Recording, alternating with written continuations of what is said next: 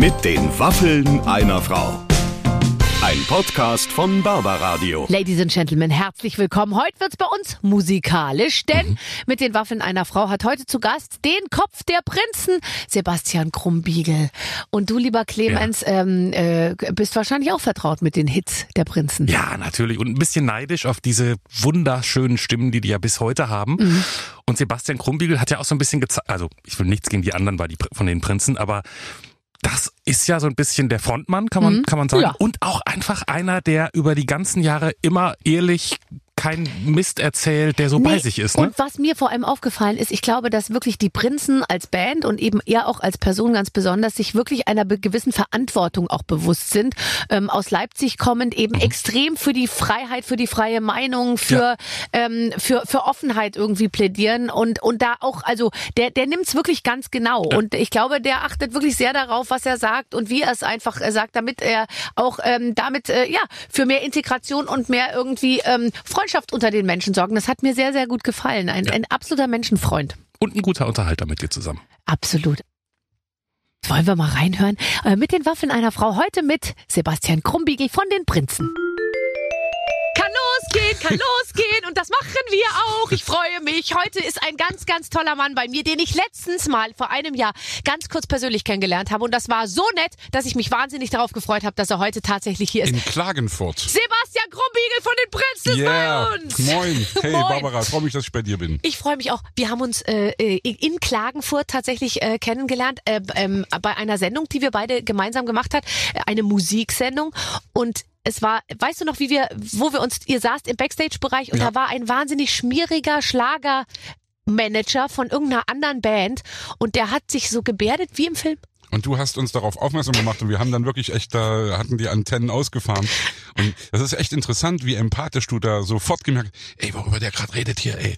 Wir haben dann wirklich echt, das war wie ein Schauspiel. Der war wie gecastet. Ja. Wir brauchen einen unseriösen Schlagerpromoter, der wirklich auch, der hat alles erfüllt. Der hatte ein dickes, goldenes Kettchen, dann hatte er so eine Ray-Ban-Verschnitt, Sonnenbrille und dann so ein breiter Nadelstreifenhose und hat einfach einen Schwachsinn daher geredet. Und dann wart ihr da und ich habe sofort gemerkt, ihr seid meine Freunde. Ja. Ihr habt auch sofort darüber gelacht. Das hat mir gleich gezeigt, ihr habt viel Humor. Es ist eigentlich was Schönes, wenn man so zusammen immer über andere lachen kann. Also ich bin ja auch immer in der Gruppe unterwegs. Ich bin nie alleine irgendwo. Und unsere kleine Reisefamilie, so nennen wir es, das ist irgendwie das ist eine Riesenunterstützung. Man ist nie alleine. Ich glaube, das hält uns als Band auch zusammen. Ich glaube, wenn du das schaffst, dass du nach wie vor über dieselben Sachen lachen kannst, hast du echt schon gewonnen. Also es ist ja auch nicht immer alles easy, muss man ja auch sagen. Wir sind seit 30 Jahren unterwegs zusammen. Wir kennen uns seit über 40 Jahren. Und da ist nicht immer alles cool. Da merkt man irgendwie, also ich habe jetzt neulich mal einen Satz in unsere WhatsApp-Gruppe in der Band geschickt.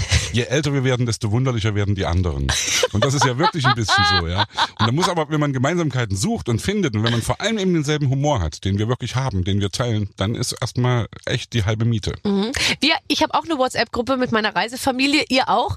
Was sind so die, also wenn du jetzt Überthemen bestimmen müsstest, worüber ihr euch da am meisten austauscht, was würdest du sagen, ist Top-Thema Nummer 1?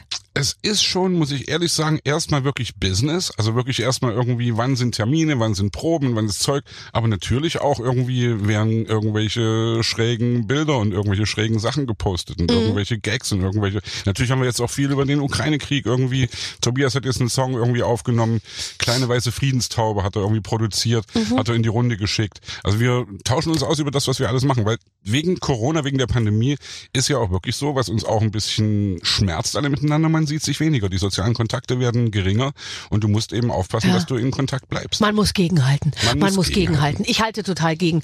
Bei uns in der WhatsApp-Gruppe oberstes Thema Essen. Immer wann gibt's Essen? Wisst ihr schon? Es ist wirklich, wenn bei du das so durchscrollst bei uns nur. Sag mal, das Thailändische von letztens, könnten wir das nochmal haben, aber diesmal bitte mit Hühnchenfleisch und so. Also es geht nur um die Fresserei eigentlich die ganze Zeit. Und dann auch nochmal, welche Sendung machen wir eigentlich? Aber das ist eher untergeordnet. Mir fällt gerade ein, ich habe neulich gelesen, auf Twitter hat, glaube ich, Igor Levit hat einen Post gemacht über Danger Dan. Der hat ja mit Danger Dan zusammen so ein paar Sachen gemacht. Der hat ja bei Böhmermann zusammen dieses Kunstfreiheit-Lied gemacht und hat auch bei Jamel Rock den Förster, dieses Nazidorf, wo die beiden da aufgetreten sind. Und Daniel, also Danger Dan, hat irgendwie geschrieben, dass für ihn Igor Levit, ich komme wegen der Getränke drauf, der größte Punk ist, den er jemals irgendwie kennengelernt hat, weil die Leute haben da gefragt, ja, wie machen wir das jetzt mit den Klavieren, die Instrumente und müssen die gestimmt werden? Und Igor Levit gesagt, ist mir eigentlich alles scheißegal, ich brauche erstmal ein Bier. Und das war irgendwie das Wichtigste für ihn. Und er hat nur geschrieben, ja, Danger Dan, ich liebe dich auch. Ja, also bei mir ist es so, dass meine Managerin manchmal so im Vorfeld, wenn die dann ein bisschen nervös sind, die Leute, und ja, wenn sie jetzt kommt und was will sie denn und was braucht sie denn und so, dann sagt die immer, sorgen Sie einfach dafür, dass es zu jedem Zeitpunkt des Tages genug zu essen gibt. Nicht mehr dein Thema zurzeit. Du hast mir gerade eben erzählt, du hast ja es ist ja eine Verwandlung, die du vorgenommen hast, und du isst auch kein Fleisch mehr, hast du letztens erzählt. Es geht, ehrlich gesagt. Ich habe das nicht so ganz durchgezogen, aber was ich zurzeit wirklich nicht mache, ich trinke keinen Alkohol oder so gut wie nicht, und es ist wirklich frappierend, was da mit deinem Körper passiert. Also mit deinem Körper und mit deinem Geist. Also dass man wirklich irgendwie, hey, ich will überhaupt nicht missionieren. Jeder soll saufen, jeder soll sein Zeug machen, jeder soll die Drogen nehmen, die er am liebsten nehmen möchte. Legal. Natürlich. Ja. Aber ich bin zurzeit da eben irgendwie ganz gut abstinent unterwegs, und das macht mir große Freude, und ich merke das irgendwie, ich schlafe besser, ich werde darauf angesprochen. Hey, ja, man sieht auch besser aus. Ja. Oh, wenn ich mal Brot weglasse, wenn ich mal Zucker weglasse, man sieht's im Gesicht, ich weiß nicht, es ist klarer, es ist besser. Ja. Aber trotzdem ist der Mensch schwach. Ja, der Mensch ist schwach, und der Mensch liebt seinen Rausch, und wo auch immer er den Rausch sich herholt, ob durchs Brot essen oder durchs Wein trinken oder durch andere Substanzen. Hey, jeder muss das wissen für sich. Träumst du dann von schlimmen Sachen? Ehrlich gesagt nicht. Nein, ich finde es vor allem auch wirklich geil, wenn ich gerade auf Partys bin. Also wir waren jetzt vor ein paar Tagen zu einer Geburtstagsparty eingeladen. Ich habe gleich am Anfang gesagt, hey Leute, ich bin zurzeit gerade irgendwie kein Alkohol seit Januar. Ja, alles easy. Und ich genieße das dann auch, mir anzugucken, wie um mich rum die Leute alle breit werden und wie ich dann irgendwie kleine Sozialstudien betreiben kann. Und das genieße ich wirklich. Ich bin ja immer auch ziemlich nüchtern bis zum Schluss. Ich trinke mal am Anfang so 1, 2 Gläschen von irgendwas, und dann ist aber die Nacht lang, und dann trinke ich nur noch Wasser und Kaffee, und dann alle sind völlig fertig und können sagen, oh bitte, wir helfen dir noch und so. Und ich bin dann immer total froh, wenn alle weg sind. Naja. Und dann räume ich noch so in aller Ruhe auf und mache ich alles wieder total schön. Es geht aber halt auch nur, weil ich wirklich noch einen klaren Kopf habe. Ja. Irgendwie muss dann aber zwischendurch auch mal über jemand drüber steigen, der da irgendwie dann schon einen Schritt weiter ist als ich. Weil ich frage danach, ob du davon geträumt hast, weil ich träume dann manchmal, man träumt dann ja manchmal von Dingen, die man dann gerne, also ich träume dann zum Beispiel, dass ich so ganz viele Sachen esse, die ich eigentlich nicht will oder so, und dann wache ich auf und habe ein schlechtes Gewissen. Weißt du, von wem ich letztens geträumt habe? Das ist mir so unangenehm. Ich hatte einen sexuellen Traum mit Gerhard Schröder. Oh. Vielleicht, weil der jetzt so viel im Gespräch war. Und es war ganz unangenehm, weil der hat... Standst du betend am Fenster? Nein, ich stand nicht betend, das soll er mit seiner Frau machen, betend am Fenster stehen. Die hat ja wunderbar dieses Foto gepostet, wie sie am Fenster steht und betet, aber ich lag mit ihm, komischerweise, und er hatte mir ein Juwelengeschenk gemacht, und er hat immer gesagt, pack mal aus, mal gucken, ob es dir gefällt, und ich wusste aber schon, es geht nichts, egal wie diese Juwelen jetzt ausfallen werden. Aus körperlichen oder aus ideologischen Gründen? Sowohl als auch. Und dann standen wir später mal nochmal in so einer Gruppe, und da hat er immer in meinem Mund mit seinem Finger so in meinem Mund so rum, und da dachte ich mir, nee, also ich kann dem jetzt nie wieder unter die Augen treten. Ich fürchte allerdings, oder ich denke, er wird so schnell sowieso nicht mehr irgendwie zu öffentlichen Auftritten kommen. Ja, irgendwie, dass ich zurzeit, also ich habe mich ja ein bisschen so, wir haben ihn ja damals unterstützt, ja, und ich fand ihn damals ja wirklich irgendwie, ich fand ihn irgendwie gut, er hat gesagt, nee, Irakkrieg ohne uns und so, und dann schon die ganze Gazprom-Sache, habe ich gedacht, oh ey, jetzt diese ganze Sache, also ich hoffe irgendwie im tiefsten meines Herzens, und ich glaube zwar nicht dran, aber ich hoffe schon, dass er irgendwas bewegen kann, also ich glaube ja wirklich ehrlich, wenn man die Fotos sieht mit ihm und Putin, das sind echt irgendwie zwei Buddies, das sind irgendwie zwei Freunde, das ist so eine Männerfreundschaft, und da denke ich manchmal, hey, vielleicht geht Loyalität in so einer Männerfreundschaft irgendwie über alles, was ich nicht nachvollziehen kann. Und bitte, ich finde das alles total gruselig und finde das ganz schlimm. Aber ich hoffe, dass der jetzt irgendwas erreicht. Ich glaube da zwar nicht dran, aber ich hoffe, ey, das ist doch alles gruselig, was gerade abgeht. Wir sind doch irgendwie alle wie paralysiert. Wir können es nicht fassen, was gerade passiert. Wir haben man kann keinen Einfluss nehmen. Das finde ich das Schlimmste. Ich finde es so schlimm, dass man eigentlich als Volk, es gibt 5 Bekloppte und dann gibt es irgendwie Millionen Menschen und die müssen im Prinzip das machen, was oder leiden darunter, was 5 Leute beschließen, die ja übrigens insofern überhaupt nicht in Gefahr sind. Die sitzen irgendwo. Du kannst ein bisschen gegenhalten, indem du eben wirklich sagst, hey, jetzt irgendwie wirklich Solidarität mit den Refugees, die kommen, mit den Leuten, die irgendwie zu uns kommen. Und das sind die Sachen, wir haben jetzt gerade jetzt vor ein paar Tagen in Leipzig so eine, also wo in ganz vielen Städten große Antikriegsdemos waren, wo ich auch Musik gemacht habe und wo das eigentlich meine einzige Message war, weil ich habe gesagt, ich kann hier nichts Inhaltliches sagen. Wir finden das alle gruselig, wir finden das alle schrecklich, aber das Einzige, was wir tun können, ist jetzt den Leuten die Hand reichen, die zu uns kommen, die schlimme Sachen erlebt haben, die wir hoffentlich niemals erleben. Ja, da hast du recht. Ja, es ist echt schwer und ich meine, ihr seid ja eigentlich eher, sage ich mal, ihr seid ja für das Lustige zuständig. Wobei man ja auch, finde ich, das Tragische ab und zu, also das geht jetzt wahrscheinlich beim Ukraine-Konflikt nicht, aber man kann schon manches Tragische auch irgendwie ganz gut ironisch, sage ich mal, und auch witzig rüberbringen. Ich glaube, das haben wir immer gemacht. Ich denke, dass das immer unser Ding war, dass wir in erster Linie gesagt haben, okay, wir sind wirklich Entertainer, wir machen gerne Musik, wir haben irgendwann eine Band gegründet vor vielen Jahren, um auf Bühnen zu gehen und um zu fetzen und um irgendwie zu sagen, hey, guck mal, wie geil wir sind. Aber dass du damit eben auch, also mein Lieblingsspruch ist immer, in dem Wort Unterhaltung steckt das Wort Haltung auch drin. Und das finde ich irgendwie schon ganz wichtig. Wenn du anfängst zu missionieren, ist Kacke. Und ich weiß das genau, dass ich auch dazu neige. Und da muss ich echt immer tierisch aufpassen. Das habe ich schon mal über dich gelesen, dass du sagst, ich bin immer der den anderen sagt, was sie nicht machen sollen, muss ich aufpassen. Ja. Es ist wirklich schwierig. Ich meine, aber da haben wir uns eben auch gegenseitig, wir haben ja vorhin über den bandinternen Humor gesprochen und da, glaube ich, können wir uns auch gegenseitig ganz gut zurechtstupsen. Und ich merke dann auch, dass die anderen mir manchmal sagen, hey, halt mal den Ball flach. Ja, aber also es ist... Ich finde es toll übrigens, wenn man weiterhin auf die Probleme dieser Welt oder auch unserer Gesellschaft, und da gibt's ja täglich mehr, habe ich das Gefühl, auf eine gewisse Art und Weise aufmerksam machen kann. Und das habt ihr, das ist euch ja auch wieder wahnsinnig gut gelungen. Bei Krone der Schöpfung habt ihr es geschafft, ich glaube, das war so erfolgreich wie überhaupt noch nie, oder? Wir waren noch nie in unserem Leben Nummer 1, auch jetzt nicht, aber wir waren Nummer 2 und das waren wir vorher auch. Ihr seid nicht doch noch so jung, das hast du doch alles noch vor dir. Jetzt mal ehrlich, nach 30 Jahren auf Platz 2 in den Charts zu kommen mit dem ganzen Album, das geht gar nicht. Das schafft keiner. Du, es schaffen schon viele, aber man muss, glaube ich, wissen, dass es nicht immer nur bergauf geht. Und wenn du anfängst, Musik zu machen, und wir waren so verwöhnt, Anfang der 90er Jahre, ich war jetzt gerade in Hamburg wieder, wo wir die ersten Platten aufgenommen haben, Boogie Park-Studio in Ottensen und habe die ganzen Leute von damals wieder getroffen und wir waren so verwöhnt, so erfolgsverwöhnt. Wir haben die ersten 4 Alben waren immer alle Gold und Platin und Millionenseller und dann irgendwann ging es eben runter und wenn du jung bist und wenn du das erlebst, dann denkst du irgendwie, du bist unverwundbar und das geht in deinem Leben immer so weiter. Nee, geht's nicht. Es kommen irgendwie Knicke und es kommen irgendwie Wellenbewegungen nach oben und nach unten. Und wenn du durch die, um mal ganz pathetisch zu sagen, wenn du durch die Täler gehst, kannst du auch die Gipfel wieder genießen. Naja, klar. Ich glaube, der Moment ist entscheidend in jeder Karriere, glaube ich. Egal ob Fernsehen oder wie auch immer. Wenn es schon mal total super lief, also du hast so einen Erfolg hingelegt und dann bist du dabei, den nächsten Erfolg zu planen. Und jeder denkt jetzt, er hat's raus, weil ja klar, machen wir nochmal genau so, nur ein bisschen anders und diesmal machen wir das Cover blau, nicht mehr rot und dann läuft, ja. Aber hast du dann mal den Druck gespürt oder habt ihr als Band den Druck gespürt, eigentlich dass es jetzt wieder klappen muss? Eigentlich oder dachtet ihr, das rutscht jetzt durch? Also am Anfang nicht so, aber dann später schon. Und ich glaube, wenn du dann anfängst zu verkrampfen, ist es total doof, weil dann bist du hast die Leichtigkeit nicht mehr, die du wirklich als 20-Jähriger hast. Ich bin jetzt 55 und merke irgendwie, ich fühle mich überhaupt nicht so alt. Und als ich 20 war, habe ich gedacht, ey, was sind denn das für scheintote Menschen, die das so alt sind? Das denken übrigens die 20-Jährigen immer noch über uns. Mag ja sein. Aber ich lerne trotzdem immer wieder Leute kennen, die viel älter sind als ich und viel jünger wirken. Total. Ich lerne Leute kennen, die viel jünger sind als ich und viel älter wirken. Ja. Und ich glaube, das Wichtige ist, was man lernen muss irgendwie, ich will jetzt gar keine Rezepte irgendwie verteilen, aber das Wichtige, was man wirklich lernen muss, du solltest nicht denken, du weißt irgendwie, wie es geht, weil niemand weiß, wie es geht. Und wir haben gerade bei dem letzten Album, jetzt bei Krone der Schöpfung, haben wir uns wirklich sehr bewusst auch von Leuten reinreden lassen. Also von außerhalb. Wir haben mit anderen Leuten zusammen geschrieben, was ich immer abgelehnt habe, weil ich immer gesagt habe, ey, wir sind doch ein kreativer Haufen, wir schaffen das doch irgendwie aus eigener Kraft.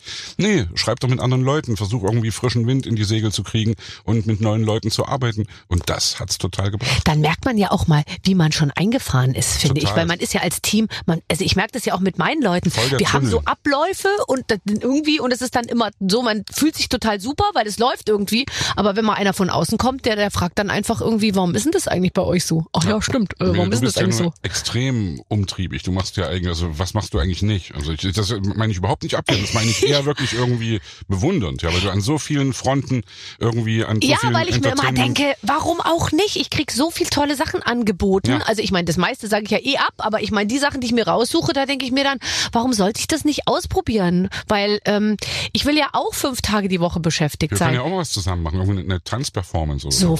Sofort. Also wenn wir zwei zusammen tanzen, das wollen die Leute sehen. Wirklich.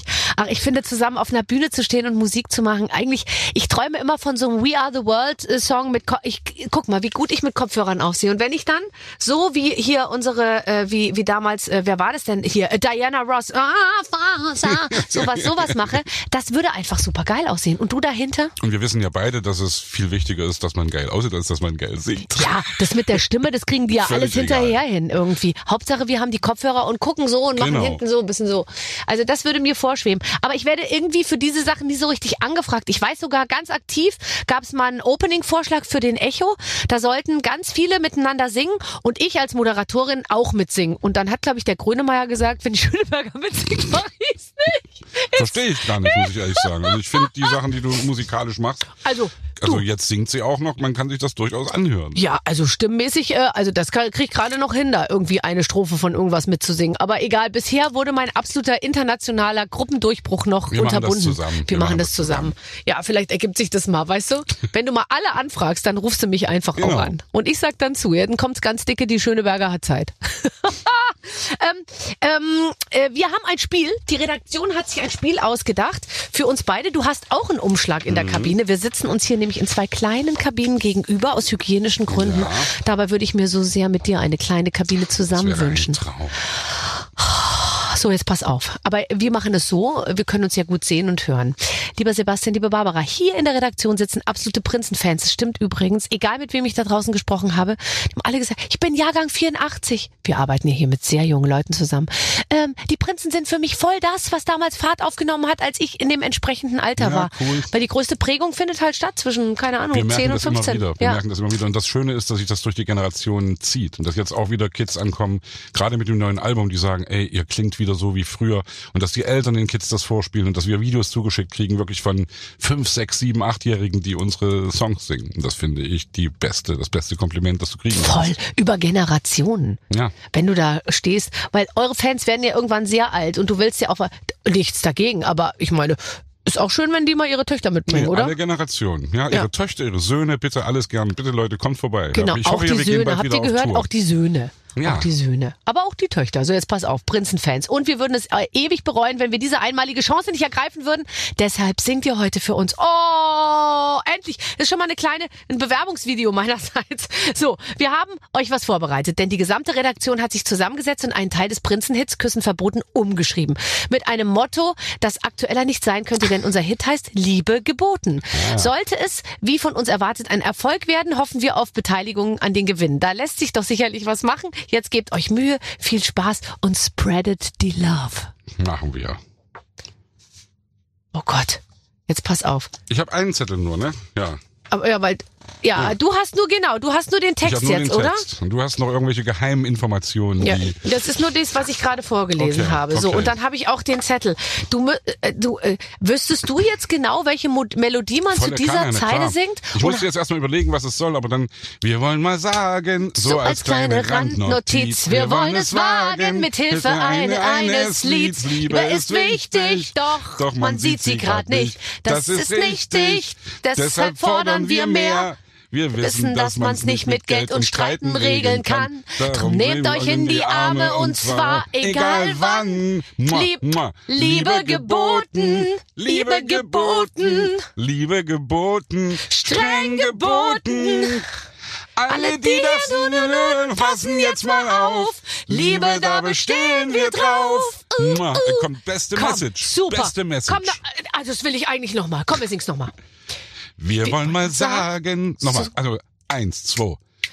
Es geht ja immer so. Wir wollen mal sagen. sagen, so als kleine Randnotiz. Wir wollen es wagen, mit Hilfe eines Lieds. Liebe ist wichtig, doch man sieht sie grad nicht. Das ist nicht richtig, oh, deshalb fordern wir mehr. Wir wissen, dass man es nicht mit Geld und Streiten regeln kann. Darum nehmt euch in die Arme, und zwar egal wann. Mua, mua. Liebe geboten, Liebe geboten, Liebe geboten, streng geboten. Alle, die das hier nun hören, passen jetzt mal auf. Liebe, da bestehen wir drauf.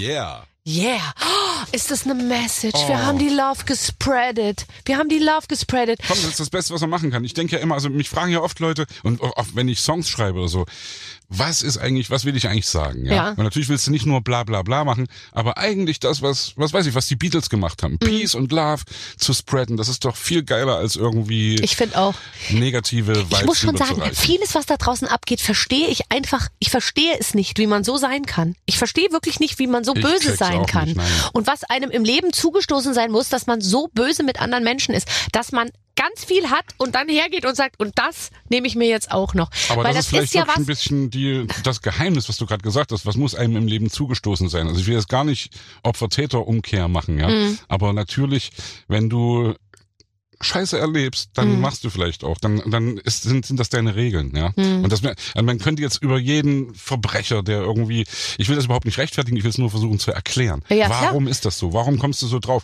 Ey, ich glaube, wir beide hatten irgendwie eine ziemlich glückliche Kindheit. Also ein richtiger Verbrecher wird aus uns nicht, glaube ich. Aber letztendlich ist das ja bei allem, weil alle mich immer fragen, ja, wie schaffst du das?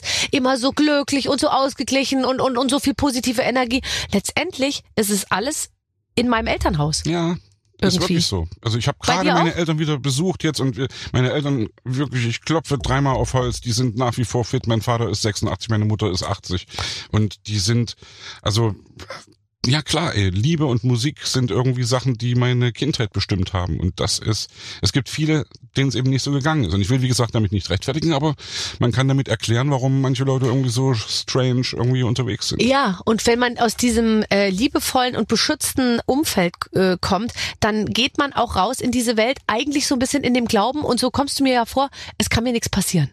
Ein bisschen ist das wirklich so, ja. Natürlich merkst du auch, wenn du zu vertrauensselig bist, dass du manchmal irgendwie Leute triffst, die dich enttäuschen, die es ausnutzen, die irgendwie, dass du dann eben, ja, dass du verarscht wirst von irgendwelchen Leuten und daraus dann aber zu ziehen, nicht mehr offen zu sein. Ich habe bei mir zu Hause so eine Postkarte, die ich mir aus irgendeiner Kneipe mitgenommen habe, offen bleiben. Mhm. Und das finde ich immer das Wichtigste. Ey, sei offen, gehe auf Leute zu, auch wirklich irgendwie, klingt das wieder so missionarisch, aber jetzt, was weiß ich, vorhin an der Tanke, also ich bin mit dem Auto hierher gefahren, schön langsam wirklich, also von Leipzig nach Berlin gefahren und dann an der Tanke gehe ich rein, ist eine total missmutige Lady irgendwie an der Kasse und ich bin zu ihr richtig offensiv, obermäßig freundlich und wünsche und dann lächelt die mich an und so und am Ende sagt sie, oh, das war aber schön und da denke ich irgendwie voll Win-Win, ja, irgendwie wir beide gehen da raus und sagen, yeah, das war schön. Weißt du, ich fahre manchmal Auto und ich bin auch schon, also ich bin kein Drängler, ich bin auch kein, aber man ist doch manchmal, kennst du das, wenn du so im Auto sitzt und dann so jetzt noch und was fährt der denn so langsam und jetzt gleich links rüber und machen und so. Und manchmal, was für ein Segen sich ausbreitet und für eine Ruhe, wenn man so langsam an eine Kreuzung ranfährt und dann so Leute rüberwinkt und noch so zuwinkt und dann irgendwie noch stehen und bleibt und dann kommt die Frau mit dem Kinderwagen, die soll auch noch rübergehen und so. Und dann denkt man sich, ach schau an, es ist wirklich ganz klein, aber es geht und es pflanzt sich fort. Und wenn hinter dir einer hupt, gleich aussteigen und Fresse hauen. Es gibt ja nirgendwo so viel Aggression wie im Straßenverkehr. Ja, mir fällt das ehrlich gesagt immer wieder in Berlin auf. Boah, also in Berlin Autofahren ist wirklich echt hardcore. Die dir teilweise gegens Auto, wenn du, also zum Beispiel bei mir ist es so, ich singe immer laut im Auto und ich glaube, dass das für den vorbeifahrenden Fahrradfahrer so wirkt, als würde ich mit ihm schimpfen. Tue ich aber nicht. Ich sehe ihn ja meist gar nicht. Deswegen singe ich da so mit und dann kriegst du manchmal mit, dass die dann denken, sie fühlen sich angesprochen und dann ist mir das schon ein paar Mal passiert, dass die treten gegen das Auto. Oh, ja. Ja, da ist natürlich Leipzig ein ganz anderes Pflaster. Fahrradfahrer sind sowieso alle tot. So. Nur Genießer fahren Fahrrad und sind immer schneller da. Yeah. Wie ist denn der Leipziger im Vergleich zum Berliner? Kann man sich trauen, sowas zu sagen? Weiß ich gar nicht. Nee, also... Nein, ich will auch Berlin da gar nicht so aburteilen. Aber Berlin ist schon, also Straßenverkehr ist schon, glaube ich, ein Spiegel. Ja. Und in Berlin ist es schon echt härter, Auto zu fahren, weil es lässt dich selten jemand rein. Und selbst mit, wenn du ein Kennzeichen hast, das kein B vorn stehen hat, dann ist es eben schwierig. Ja. Ja. Aber ey, komm, es gibt hier und da total coole Leute und totale Ärsche. Du wohnst in Leipzig, oder? Ja. Also, wenn du in Leipzig an der Ampel stehst, bist du dir darüber bewusst, dass Leute ins Auto gucken und dich erkennen? Ja, schon manchmal. Aber nicht nur in Leipzig. Also, das ist aber auch okay. Stimmt. Und das ist irgendwie, ja, das ist okay. Also, weil das ist eigentlich zu 99% immer freundlich. Also, ich hatte auch schon mal irgendwie so einen richtigen, echten Hardcore-Nazi, der sieht mich und macht so Pistolengriffs. Nein. Und macht so, brrr, ja. Nein. Bin ich auch echt erschrocken und hab echt gedacht, oh nee, ey, warum ist so viel Hass irgendwie unterwegs? Aber wie gesagt, meistens ist es total freundlich. Ja. Und ich hasse auch die Leute, oder ich verstehe die Leute nicht, die irgendwie sagen, Hilfe, Hilfe, Hilfe, ich bin so prominent, ich werde überall erkannt. Ey, dann mach was anderes. Dann schmink dich einfach nicht morgens. Genau. So mach ich's. Genau. Ich sitze oft im Auto und stehe an der Ampel und dann steht neben mir einer in so einem Auto und dann gucke ich rüber, und nicht, dass ich habe ja noch nie zu den Frauen gehört, die auf Autos aufmerksam werden, aber auf den Mann da drin, dann denke ich mir, vielleicht guckt der jetzt gleich rüber, und dann tue ich uninteressiert. Und dann merke ich aber, der guckt gar nicht. Der guckt bis zuletzt nicht rüber, weil er mich einfach nicht wahrnimmt, weil er mich nicht sieht, weil er mich nicht erkennt und weil ich dann auch nicht, wie soll ich sagen, ich bin dann nicht hergerichtet genug, um wirklich anziehen zu wirken. Das ist die Schöneberger. Nein, sieht nicht so scheiße aus. Nein, so sieht die doch nicht aus. Ja. Ich habe einmal im Schwimmbad, da war ich, und da bin ich im Badeanzug so rumgelaufen, und dann kam so ein Typ zu mir her und meinte so, ey, ich habe eine Wette laufen mit meinen Freunden, die behaupten, du wärst Barbara Schöneberger. Und ich so, ja. Und er so, okay. Und so, ja klar. Hast du dich schon mal verleugnet, wenn dich jemand angesprochen hat, wenn du keinen Bock hattest? Habe ich auch schon gemacht. Ja. Ganz oft. Sind sie? Nein. Ach, der würde doch nie hierher gehen. Aber selten. Nee, eigentlich bin ich wirklich immer sehr, also wenn Leute zu mir freundlich sind, bin ich immer freundlicher zurück. Und ich finde auch, wenn man erklärt, warum man jetzt gerade nicht Zeit hat oder kein Foto machen will, das dauert viel länger, als einfach zu sagen, ja, mache ich gerne. Eben. Und die Menschen freuen sich ja auch total. Ja. Und ich denke mir, man kann auch nicht immer so gute Laune nach außen verbreiten, und wenn dann einer mal nach einem Foto fragt, dann irgendwie so muffig sein. Und das ist ja bei euch auch. Gelernt von Udo Lindenberg übrigens, ich kenne niemanden, der so liebevoll und der sich so viel Zeit nimmt für jeden Fan, der ankommt. Und der hat mir irgendwann mal gesagt, ja, du bist nicht nur auf der Bühne der Popstar, du bist es auch neben der Bühne, hinter der Bühne. Ja. Und das stimmt. Du musst irgendwie, und dann nimmst du dir eben die Zeit. Und das tut dir nicht weh, und ganz im Gegenteil, es tut dir sogar irgendwie gut. Ihr habt doch bestimmt Fans, die ihr kennt. Also wo du wirklich weißt, okay, ich mache ein Konzert und die stehen in der ersten Reihe. Damals, als wir noch Konzerte gemacht haben. Ja. Na, wir hoffen ja, dass wir wieder auf Tour gehen. Wir werden ja höchstwahrscheinlich wieder auf Tour gehen. Dieses Jahr wird's wieder losgehen, weil letztes Konzert von uns ist wirklich mittlerweile fast 2,5 Jahre her. Also Oktober 2019 war letztes Prinzenkonzert, und das ist schon bitter, und das fehlt uns wirklich. Und klar ist es dann so, dass in den ersten Reihen Leute stehen, die auch mitreisen, die du kennst, ja. Das ist schon toll eigentlich, oder? Klar, das ist also am Ende, das klingt jetzt auch wieder so pathetisch, aber ich sage das eigentlich nach jedem Konzert. Ich sage immer, ey Leute, wir sind euch so dankbar, dass es euch gibt, weil wir wären ohne euch gar nichts. Ja? Und das muss man sich immer wieder mal vor Augen halten, dass das Publikum, die finanzieren unser Leben, um es mal so platt zu sagen, ja. Und das meine ich jetzt gar nicht so berechnend, ja. Aber wir wären ohne die nix, ja. Wir können Konzerte machen, geil. Wir haben jetzt während Corona so ein Studiokonzert gemacht, weil wir eben nicht vor Leuten auftreten konnten. Wir haben fürs Fernsehen Studiokonzert aufgenommen.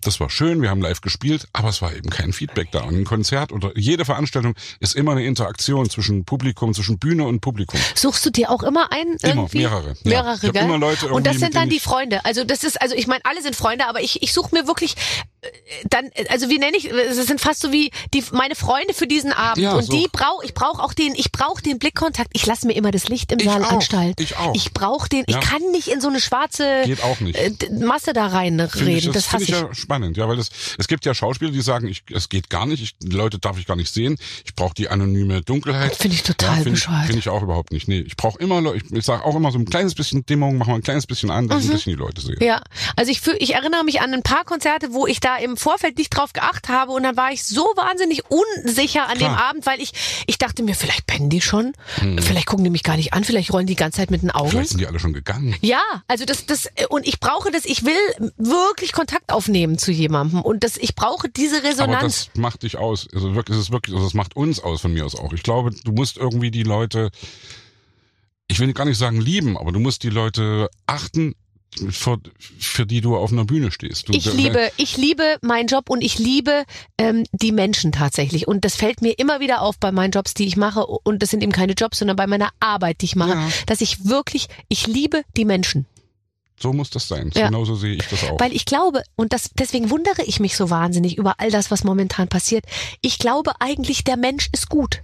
Auf jeden Fall. Weißt du, gibst du dem Verantwortung, gibst du dem Liebe, gibst du dem irgendwie und sagst, kümmere dich darum. Ich denke eigentlich immer, der Mensch ist gut. Bin ich mir ganz sicher. Und natürlich, ja, zurzeit ist alles schwierig. Und ja, ach komm, ey, wir haben schon zu viel über so schwere Themen gesprochen. Lass uns über deine 30er-Tour reden. Also 30 Jahre, 30 Hits, 30 Städte. Mittlerweile 31 Jahre, 31 Hits, 31 Städte. Weil wir mussten ja ein bisschen verschieben. Wenn Corona noch weitergeht, dann habt ihr immer mehr Arbeit. 40 Jahre. Der Abend wird immer länger. Nein, aber es wird eine Tour, die uns durch die deutschsprachigen Gebiete schickt, also durch Deutschland, Österreich, Schweiz. Ja. Wir haben, wie gesagt, 30 oder 31 Konzerte und wir freuen uns wie Bolle darauf, dass es losgeht. Wir hoffen, dass es wirklich jetzt dieses Jahr noch passiert. Sicher, also die Hand dafür lege ich nicht mehr ins Feuer, weil die Tour, die wir damals geplant hatten, als die Pandemie losging, die haben wir dreimal verschoben, bis wir sie dann wirklich endgültig abgesagt haben. Ja. Aber jetzt, wir hoffen, dass es dieses Jahr losgeht. Ja, also die Chancen stehen doch eigentlich ganz gut für die Tour, die für 22 und 23, oder? Es ist, glaube ich, aufgesplittet auf die 2 Jahre. Also das wird ja doch auf jeden Fall klappen. Aber ich meine, ihr seid ja auch verwöhnt. Ich meine, es kommen viele Leute. Also ich meine, mit so einem Saal, wo du sagst, aber 450 dürfen wir heute machen? Ja, also sagen wir mal so, wenn ich alleine unterwegs bin, ich mache ja auch Solo-Konzerte, da bin ich froh, wenn 450 Leute kommen. Ja. Das genieße ich auch wirklich sehr. Ich mache teilweise auch Lesungen, habe ein Buch geschrieben, mache dann musikalische Lesung und da bin ich froh, wenn, also sag mal so, natürlich ist es immer geil, vor vielen Leuten zu spielen, aber wenn in einem Saal nur, in Anführungsstrichen, 100 Leute sind und wenn das ein kleiner, geiler Club ist oder so, dann, also ich mache immer... Mir ist es lieber. Na, weiß ich nicht, nein. Ich mag lieber, ich möchte gerne jeden Abend in so einem kleinen, so wie Quatsch-Comedy-Club oder so und da sage ich mal 300 Leute. Das wäre für mich ideal. Das macht mir gar keine Angst. Wir machen natürlich aber auch irgendwie so große Poppose und große Poppose. Ach so, das da... Kriegst du das alles noch hin? Die ganzen Popposen, die Ellbogen und so, das ist ja auch alles. Doch, ja. Ich hoffe, ich hab's nicht verlernt. Musst du körperlich fit sein, wenn ihr auf Tour geht? Also müsst ihr richtig vorher sagen, komm, Jungs, jetzt verabreden wir uns mal zum Joggen? Ich jogge nicht so gern. Ich fahre viel Fahrrad und ich schwimme manchmal und also natürlich ist es geiler, wenn du fit bist. Schon mal für dich alleine, weil du dann dich besser fühlst. Also jetzt gar nicht nur auf der Bühne, sondern allgemein auch im Leben. Und wenn du irgendwie 10 Kilo weniger hast, klar, ist geiler. Ja, klar. Worauf können sich die Leute freuen? Wie läuft so ein Tour? Für die jetzt noch nicht beim Prinzenkonzert waren, aber sagen, wir wollen es uns gerne mal anschauen. Wie muss man sich's vorstellen? Na, wir streiten uns bei jeder Tour wieder regelmäßig über das Programm, ja. Ich bin totaler Fan unserer Platte und würde am liebsten die ganze Platte spielen. Weiß aber auch, dass das irgendwie nicht cool ist, weil die Leute wollen natürlich die Hits hören. Das ist für uns, glaube ich, das erste, die erste Regel, dass alle Hits gespielt werden. Und ich finde das immer deswegen gehen doof. Die Leute auch ins Konzert. Hey, wenn ich zu den Stones gehe, will ich irgendwie Satisfaction hören. Ja. Und ich weiß übrigens bei Damon Albarn, bei dem Sänger von Blur, in der Elbphilharmonie in Hamburg, zu Gast. Und der hat wirklich nur die neue Platte gespielt. Und die habe ich mir aber vorher auch wirklich intravenös gegeben und fand das ein wunderbares, ein richtig tolles Konzert. Natürlich, Elfi ist natürlich erstmal eine Hammer-Location, ja, in der wir auch schon gespielt haben, in der ich auch schon solo war. Ich weiß, habe ich geguckt. Das war total geil. Und Damon Albarn hat wirklich ganz am Ende dann einen alten Blur-Hit gespielt. Ja. Und das war auch schön. Und ich am Ende, naja, ich meine, wenn du die Sachen nicht spielst, dann es muss ja auch ins Ohr gehen und man muss es den Leuten natürlich auch ein bisschen, sage ich mal, hintragen, wobei jetzt die wahrscheinlich zu euch ins Konzert kommen, die haben ja die Platte schon gekauft, aber ja, es ist und ich meine jetzt mal, ihr habt ja so viele Platten gemacht, ihr habt so viele Songs geschrieben, ihr müsst ja, du sagst 31 Hits, aber ihr habt wirklich 31 Hits. Weiß ich gar nicht. Wir haben vielleicht 10 richtige Hits. Aber wir haben trotzdem, das gibt dann immer so Live-Hits, so, hey, die Leute lieben Songs, wir lieben Songs, jeder, ich sag irgendwie, ich will aber das unbedingt spielen und sagen dann auch, nö, ist mir irgendwie zu schlicht und ich sage, nö, komm, ist irgendwie, und dann wird sich da eben demokratisch ausgetauscht und dann. Wer ist der aufgeregteste von euch? Weiß ich gar nicht. Ich bin auf jeden Fall immer aufgeregt. Also ich bin übrigens auch völlig wurscht, ob da 50 Leute im Saal sind oder 50.000. Also ich glaube, bei 50.000 ist man schon mehr aufgeregt, aber trotzdem ist es, ich bin immer angespannt und ich denke immer, und die Anspannung ist immer weg, wenn der erste Song oder wenn die ersten zwei Songs vorbei sind. Mhm. Aber ich bin immer angespannt und finde das auch ganz gesund. Also ich finde, es ist nicht so, dass ich vorher, dass mir schlecht ist oder so, aber ich bin immer irgendwie hibbelig und denke immer, Bist du hibbeliger, wenn Leute da sind, die du kennst? Auf jeden Fall. Oh. Zu Hause immer. Also wenn wir in Leipzig spielen, wenn die ganzen Leute kommen, da weiß ich genau. Da. Ich sag einfach niemandem Bescheid, wenn ich hier in Berlin spiele. Ich bin heute Abend, ich kann nicht und so, weil ich mir immer denke, oh Gott, dann kommen die alle und so. Also es stresst mich. Aber das widerspricht ja ein bisschen dem, dass du die Interaktion suchst, und dass du die Freunde... Nicht mit Freunden, also schon, irgendwie doch, ist es okay. Aber ich fühle mich eigentlich wohler, wenn ich weiß, hier kennt mich keiner, hier kann ich mein Ding machen. Ich bin dann doch befangen irgendwie. Bin ich auch immer, aber am Ende denke ich dann auch oft, dass ich dann so ein paar kleine Codes sagen kann, die nur derjenige versteht, den ich gerade meine. Also, und das finde ich auch wieder geil. Das ist natürlich... Darfst nur du reden auf der Bühne? Nö. Es darf eigentlich jeder reden, aber meistens reden nur Tobias und ich, weil wir die beiden Plaudertaschen sind. Ah, ja, das ist natürlich eigentlich für die anderen ganz gut, oder? Kriegen die gleiche Kohle und wir haben viel weniger zu tun. Es ist ja die Frage, weißt du, ob du dich wohlfühlst mit dem oder nicht. Also du bist eine Frontsau. Ja. Du bist genau wie ich irgendwie so eine Rampensau und du willst irgendwie... hast was zu erzählen, willst irgendwie vor die Leute gehen. Und es gibt aber Leute, die sind das nicht so. Und die sind dann am Ende wirklich froh, dass sie solche Leute wie uns haben. Ja? Ja. Und wir sind am Ende auch froh, dass wir solche Leute haben. Stell dir mal vor, wir sind 7 Leute und alle sind irgendwie solche Ego-Stresser wie wir. Nee, das geht nicht. Gar nicht. Ja. Das stimmt. Eigentlich ist es total perfekt, in so einer Band, sag ich mal, einer von mehreren zu sein, den man nicht so, der nie so im Vordergrund steht. Weil ich sag mal, bei den Prinzen oder so, man hat natürlich vor allem dann die vorne stehen und reden, die hat man dann so im Kopf. Und die anderen irgendwie, die können... Das ist schon ganz gut. Also zum Beispiel wie so bei Coldplay oder so, weiß ich denn, wie der Typ da hinten an der Gitarre aussieht? Das weiß ich nur bei den Bands, wo ich richtig Fan bin. Ja. Da kenne ich jeden Namen. Chris Martin würde ich sofort erkennen, natürlich, aber dass da noch andere sind, irgendwie, keine Ahnung, irgendwie. Nee. Naja, okay.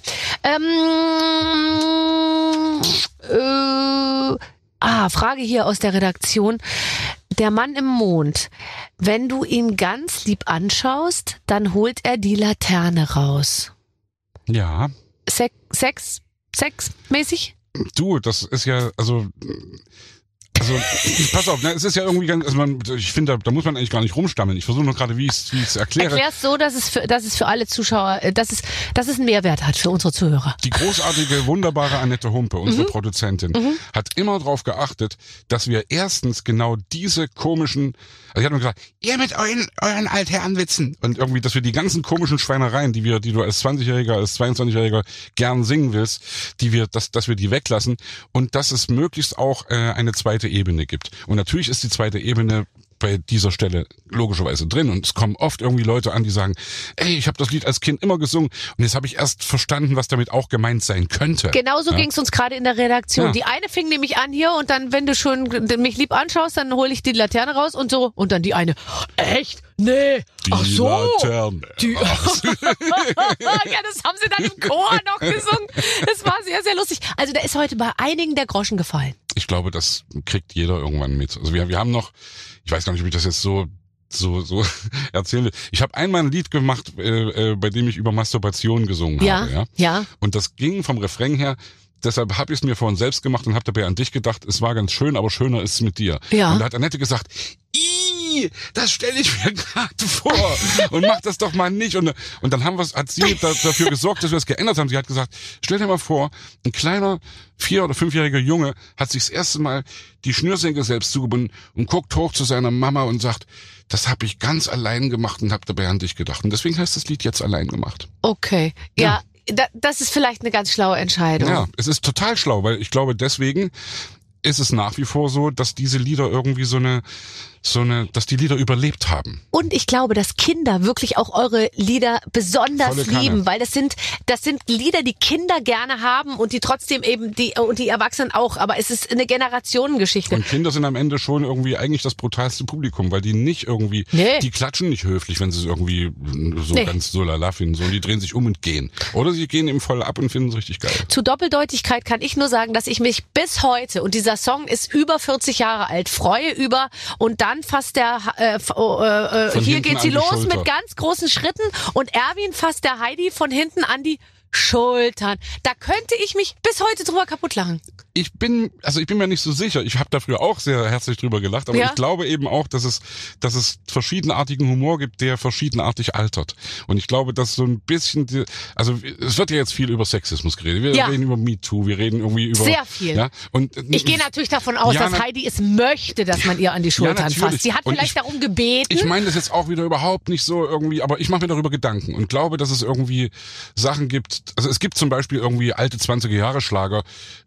Ein Nein heißt nicht unbedingt Nein. Ja? Ja, total. Naja, war ganz groß in Mode damals. Überlegen, sowas singst du heute nicht mehr. Und sowas macht man heute nicht mehr. Und ich finde, da sollte man auch sagen, nö, machen wir heute nicht mehr. Ja? Ja, also man sollte es vielleicht nicht nochmal so schreiben in der modernen Form, aber ich finde, in den 20er Jahren hat man anders sozusagen auch eine andere, also da war immer, galt schon das gleiche Recht wie heute. Wir wollen jetzt gar nicht das große Genderfass aufmachen oder so. Nee, ja, aber ich finde, das man darf die alten Sachen noch singen, aber ich glaube, man darf heute eben nicht mehr solche Sachen schreiben. Ja, so, Frage ist natürlich auch irgendwie, ob man die alten Sachen, also jetzt auch in der Literatur gibt's ja auch viele Diskussionen drüber irgendwie, was weiß ich, das N-Wort bei Pippi Langstrumpf irgendwie. Wie lese ich das meinen Kindern vor oder lese ich es meinen Kindern nicht vor oder soll ich es ändern? Ich finde das eine total schwierige Diskussion. Ist es auch, ich würde da auch nicht sagen, das muss alles geändert werden, aber ich finde, man muss heute, wenn man das N-Wort gebraucht, muss man den Kindern oder jedem Menschen sagen, ey, das hat man früher so gesagt und das sagt man heute eigentlich nicht mehr so. Und es gab ein Buch in der DDR, das hieß, und jetzt Trigger-Alarm vor, das hieß Der Neger Nobi. Ja. Und da gab's, ich habe 2 Ausgaben davon, weil es gab dann später eine irgendwie, die hieß nur noch Nobi. Und früher ging das Lied, ging das Buch so los. Jetzt wieder wirklich Trigger-Alarm. Ich finde das immer auch wichtig, das zu sagen, dass man irgendwie Nobi war ein kleiner Negerjunge. Er lebte mit vielen anderen Negerjungen zusammen im Busch in Afrika.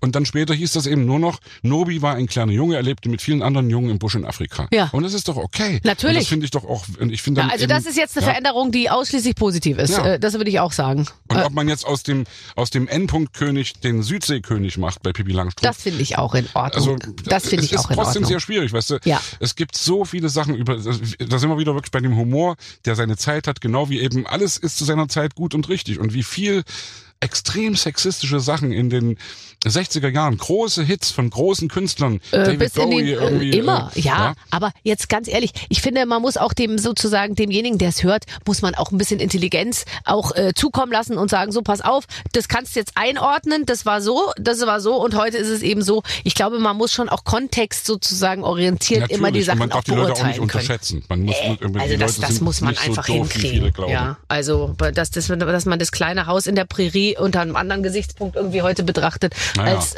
irgendwie irgendein Podcast von 2 Feministinnen. Oh, Mensch, wir sind richtig politisch, wir zwei Feministinnen. Warst du immer schon eine Feministin? Ich meine, warst du als Kind politisch korrekt? Hast du für die gute Sache gekämpft oder warst du wurscht? Das ist ja immer anders. Nee, also ich glaube schon, dass man das wieder bei der Kindheit, was die Eltern dir mitgeben. Ich glaube, meine Eltern haben mir schon versucht, immer mitzugeben. Und gerade eben auch im Osten, in der DDR, haben immer gesagt, hey, versuch irgendwie deine Meinung zu haben, sei ein bisschen vorsichtig, versuche irgendwie nicht so zu weit nach vorn zu preschen, aber so eine Art Ungerechtigkeitsgefühl hatte ich, glaube ich, schon immer.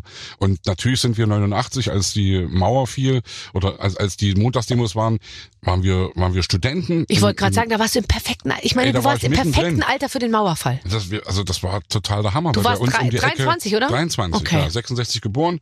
Und das war schon irgendwie, das hat mich schon politisch angeknipst, ja. Und wir haben auch damals schon immer in irgendeiner Weise politische, auf jeden Fall mindestens Anspielungen in den Songs gemacht, ja. Mein Telefon. Wer ruft jetzt an? Ich hab's vorhin extra ausgemacht und hab's nochmal angemacht. Wer ruft an? Ich kann nicht rangehen. Nein, okay. Es ist Hermes Eck. Ich rufe dich zurück. Hermes-Eck, ist das eine Kneipe oder ist das ein Mann, der so heißt? Das ist ein Mann, der so heißt. Aber es war gar nicht Hermes, es war einer seiner Mitarbeiter.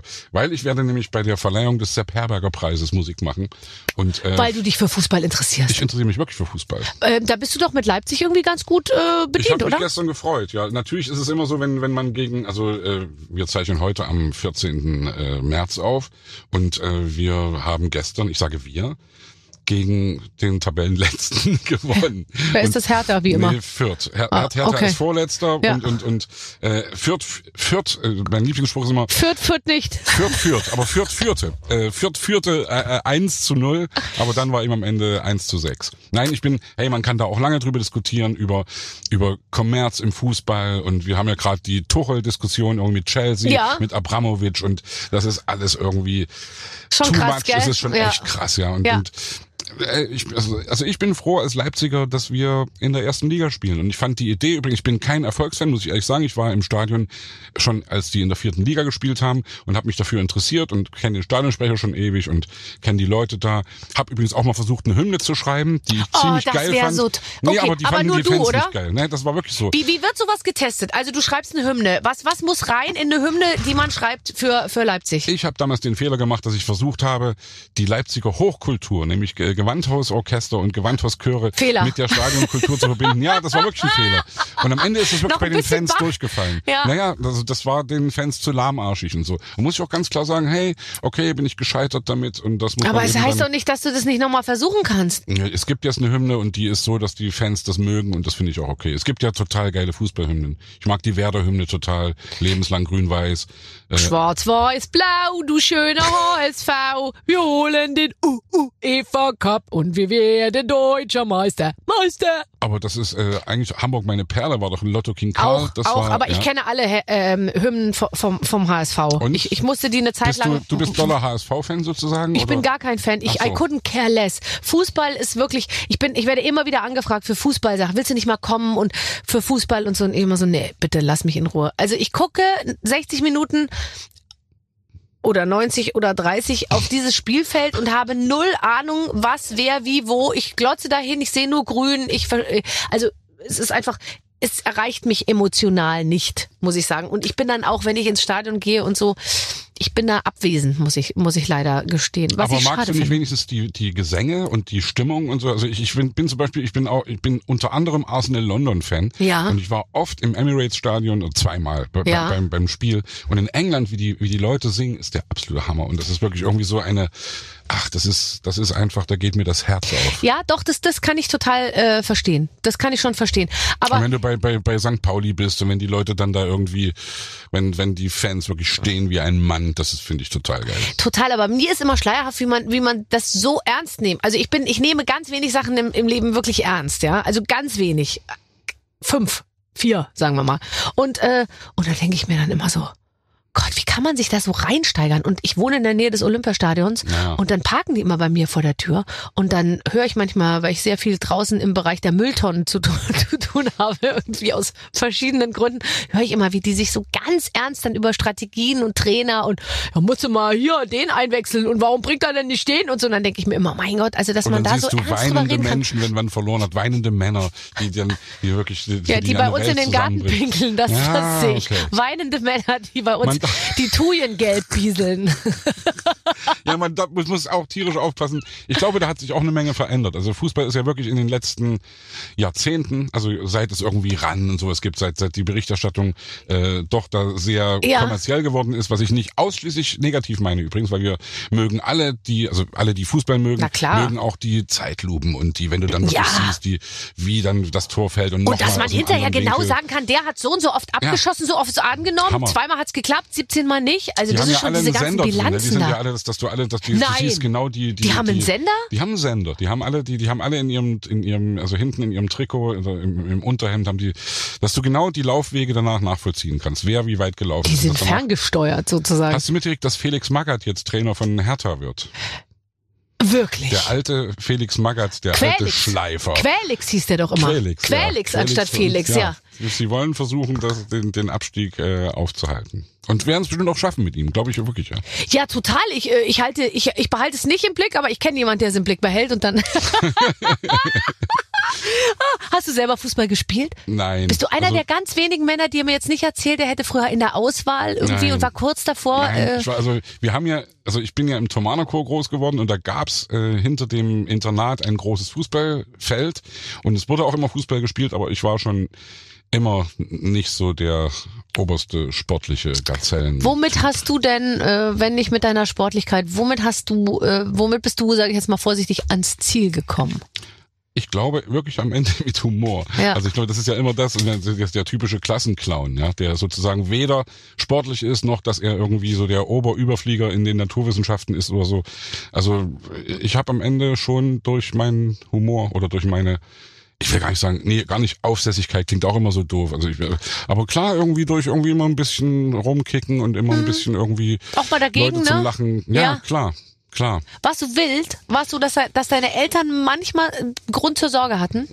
Ja, auf jeden Fall. Also ich bin ja auch aus dem Chor kurz vorher rausgeflogen und meine Eltern wurden auch ab und zu mal einbestellt und die Lehrer haben dann irgendwie gesagt, und wir machen uns Sorgen und so. Mhm. Aber eigentlich das Schöne ist eben, dann sind wir wieder jetzt bei der Kindheit, meine Mutter, wenn sie irgendwie in die Schule bestellt worden ist, sie hat mich immer verteidigt wie eine Löwin und das finde ich so geil. Das finde ich das Beste, was man machen kann. Natürlich muss man auch, Strenge und Erziehung und so, aber eigentlich, wenn du dieses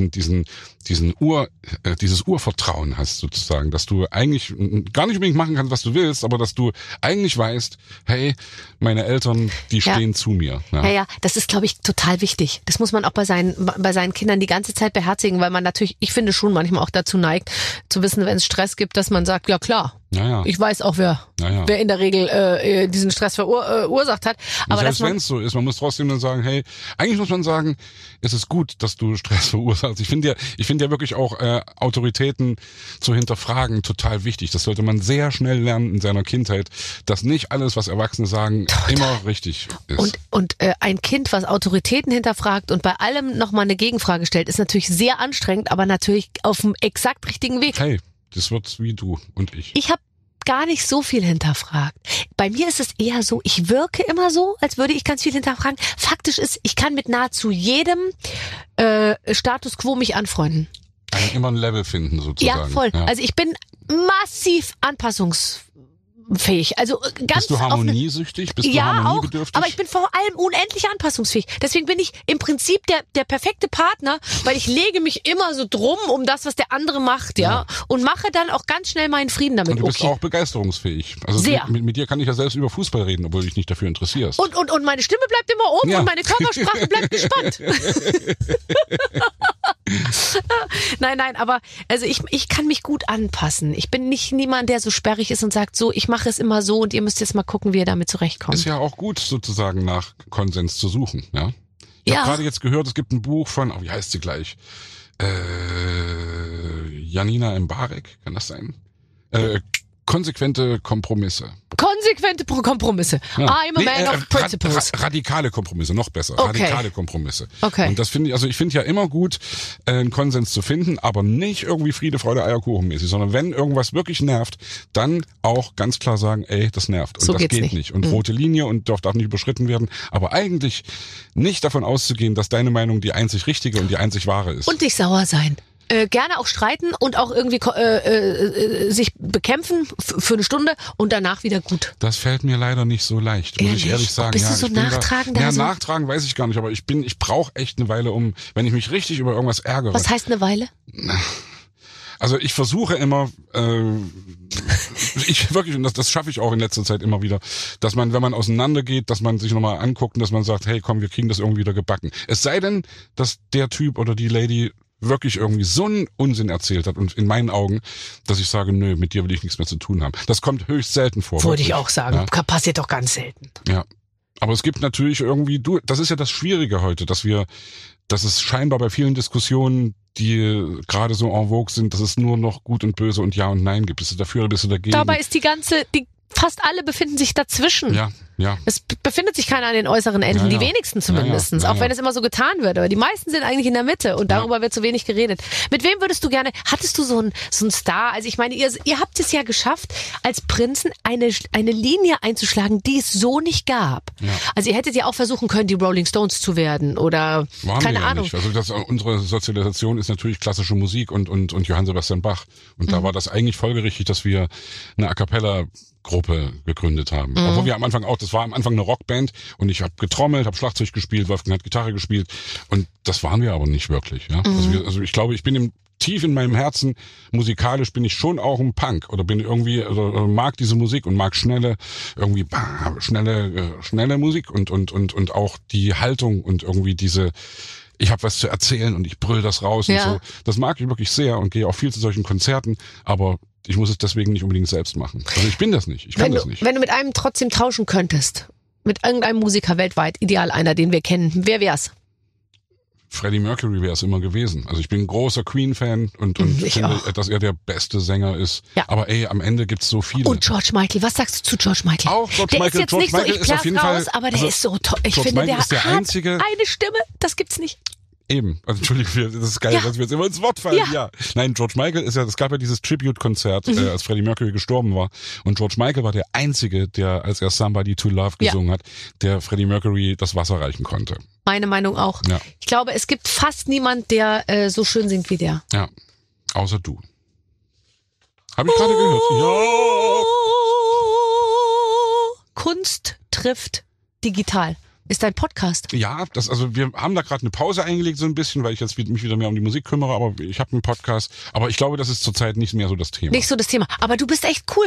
Du hast dann einfach, du bist auch websig, ne? Wenn es mal nicht läuft und du kannst nicht auf die Bühne, dann suchst du dir einfach 1000 andere Sachen aus. Das war der Plan. Das ist wirklich, das ist schwierig, da immer was zu finden, aber ich kann nicht nur rumhängen. Also ich hänge auch manchmal auch irgendwie 2 Tage nur rum und finde das auch geil, aber irgendwann werde ich hibbelig und muss irgendwas machen. Wenn du zu Hause rumhängst, ohne jetzt zu wissen, wie dein Haus oder deine Wohnung aussieht. Wo findet man dich, wenn du mal abhängst und nichts mit Musik machst? Das ist sehr schwierig, weil ich meistens was mit Musik mache. Also ich bin wirklich am liebsten, also ich habe verschiedenste Tasteninstrumente zu Hause. Ich habe einen Flügel, einen schönen alten Blüthner-Flügel, wirklich ein wunderbares Instrument, der im Wohnzimmer steht. Ich habe unten so ein kleines Studio oder so ein kleiner Raum, wo ich meine Demos mache. Da habe ich irgendwie ein E-Piano und ein Wurlitzer-Piano und ich spiele jeden Tag Klavier und singe jeden Tag. Benutzt du auch diese Tasteninstrumente, die im Keller stehen, als Ausrede dafür, eben halt häufig im Keller zu verschwinden, obwohl oben eigentlich ein bisschen Arbeit für dich bereit stünde? Will ich gar nicht sagen, nein. Ich versuche schon, mich echt einzubringen. Also klingt das auch wieder so. Aber klar, Musik machen ist für mich irgendwie mein Lebensinhalt und das mache ich jeden Tag und ich freue mich, dass ich sozusagen aus meinem Hobby meinen Beruf machen konnte und dass ich mache das wirklich jeden Tag. Ich singe jeden Tag, spiele jeden Tag Klavier und versuche jeden Tag irgendwie auch kreativ zu sein und mir einen auszudenken. Hast du versucht, deine Musikalität und deine Begeisterung für Musik an deine Kinder weiterzugeben, dass du wirklich so sagst, das muss ich in die auch irgendwie einpflanzen? Nö, das ist automatisch passiert, weil das ist genau wie bei mir. Also ich komme auch aus einem musikalischen Elternhaus. Meine Großmutter war Opernsängerin. Meine Mutter und mein Vater haben sich im Leipziger Unichor kennengelernt und es war immer Musik. Wir haben Hausmusik gemacht. Ich habe früher Cello gespielt als Kind, habe später nochmal Trompete gelernt und dann eben Klavier und Schlagzeug. Und mein Bruder hat Geige gespielt, meine Schwester Flöte gespielt. Habt ihr Hausmusik richtig gemacht? Ja, klassische Hausmusik? Ja. Das fand man aber doof mit 15, komm. Ja, total, fand ich vorher schon doof. Also überhaupt, ich finde, das, was ihr gemacht habt, auch mit eurem Gesang und auch mit den A-Cappella-Sachen ganz am Anfang, als ihr noch nicht erfolgreich wart, das hätte auch schief gehen können. Auf jeden Fall. Das war, also meine Eltern haben sich, als ich irgendwann gesagt habe, ich möchte gerne Schlagzeug studieren, haben meine Eltern gedacht, nee. Und haben gesagt, und wenn du schon Schlagzeug studieren willst, wenigstens klassisches Schlagzeug. Versuch, wenn, dann habe ich immer den Paukisten vom Gewandhaus gesehen, der irgendwie beim Weihnachtsoratorium bum, bum, bum, bum, bum macht und dann erstmal eine halbe Stunde rumsetzt und nichts mehr macht und Däumchen dreht und sich das anhört und dann nochmal irgendwie bei Herrscher des Himmels oder bei irgendeinem jetzt anderen Chor. Wie muss man drauf sein, um so einen Job zu ergreifen? Und jetzt wirst du gleich wieder sagen, kann jeder machen, was er will. Aber ich gucke mir die manchmal an, die machen einfach, wie du sagst, und dann haben die eine halbe Stunde frei. Und ich meine, da ist so Druck auf dem Kessel. Das sind auch meistens große Könner, die auch dann Vibraphonen spielen können oder die verschiedenste Schlaginstrumente machen können. Total. Und es gibt ja auch Werke, wo du wirklich als Schlagzeuger tierisch gefordert Frankfurt bist. Also angefangen vom Bolero, selbst der Bolero bei der, also ja, und das musst du die ganze Zeit, das geht ja über 20 Minuten. Von ganz leise bis ganz laut. Laut, ja, ja. Und, das ist schon, und leise ist schwierig. Ja, ja. Ja, stimmt. Leise fällt uns schwer. Ich wäre gern leiser manchmal. Ja, ich weiß. Kannst du gut leiser? Nee, auch nicht. Doch, also ja, das ist ja, glaube ich, auch der Trick bei Konzerten, dass du sozusagen die ganze Klaviatur kannst, zwischen laut und leise, zwischen traurig und fröhlich, dass du, also gerade wenn ich alleine am Klavier Solokonzerte mache, da hast du eben wirklich nur diese 88 Tasten. Das Einzige, was du kannst, ist laut und leise und ja, und verschiedene emotionale Dinge, in die du wirklich in dem Moment auch lebst. Und ich kann auch gut leise.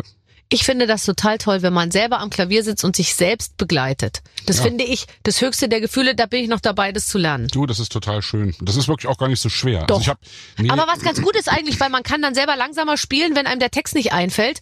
Während sonst geht der Rhythmus ja weiter. Wie lernst du das, wenn ich fragen darf? Lernst du das nach Noten oder lernst du das eher nach Harmonien? Also, nee, ich muss Noten okay. haben. Ich bin kein leider so ein, ja. Ich eben überhaupt nicht. Ich habe zwar nach Noten gesungen als Kind. Wir haben irgendwie diese ganzen großen Bachwerke, da hast du natürlich Noten gehabt, aber ich habe die nie so richtig verinnerlicht. Also ich bewundere auch Leute, die irgendwie so eine Partitur vor sich haben und die dann irgendwie nur auf die Noten gucken und dieses Ding abspielen.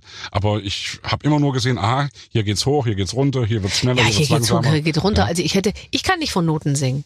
Ich kann nur eine Quart singen, weil die klingt wie Tatütata. Genau. Und das kann ich dann. Und eine Sechste, die klingt wie, jetzt fahren wir übern See. Da, da, da, da, da, da.